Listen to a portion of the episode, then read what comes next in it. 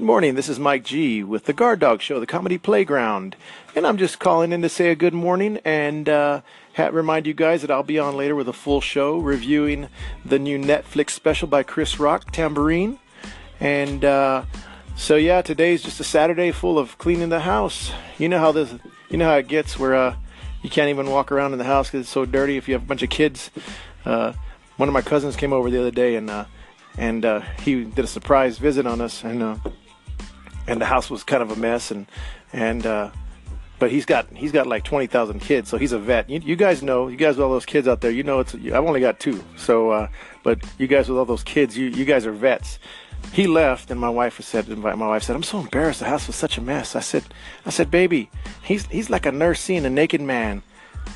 There ain't nothing there I ain't seen before. And so uh, I think that made her feel a little better. But anyway, She's got me cleaning the house, so I guess I better go take out the trash. What are you watching, baby? Are you watching Power Rangers? Yeah? Oh, that's good. See, we're out here watching cartoons. All right, you learn those moves, okay, so you can protect Daddy. Okay? When I get older, I'm going to need you to protect me. All right. Go get Power Rangered up. All right. All right. Got her got her in training. All right, um, thank you guys. Hey Angie Ray, I support that. You need to be at the top and because uh, you are a giver, giving abound on the Angie Ray Show. Uh, so uh, lots of love and support on that. And uh, guys, uh, I used to I used to run a boot camp business. I'm, I'm a, I used to be a physical fitness trainer, and uh, you can't tell now because I'm at my fighting weight, fighting to put my pants on.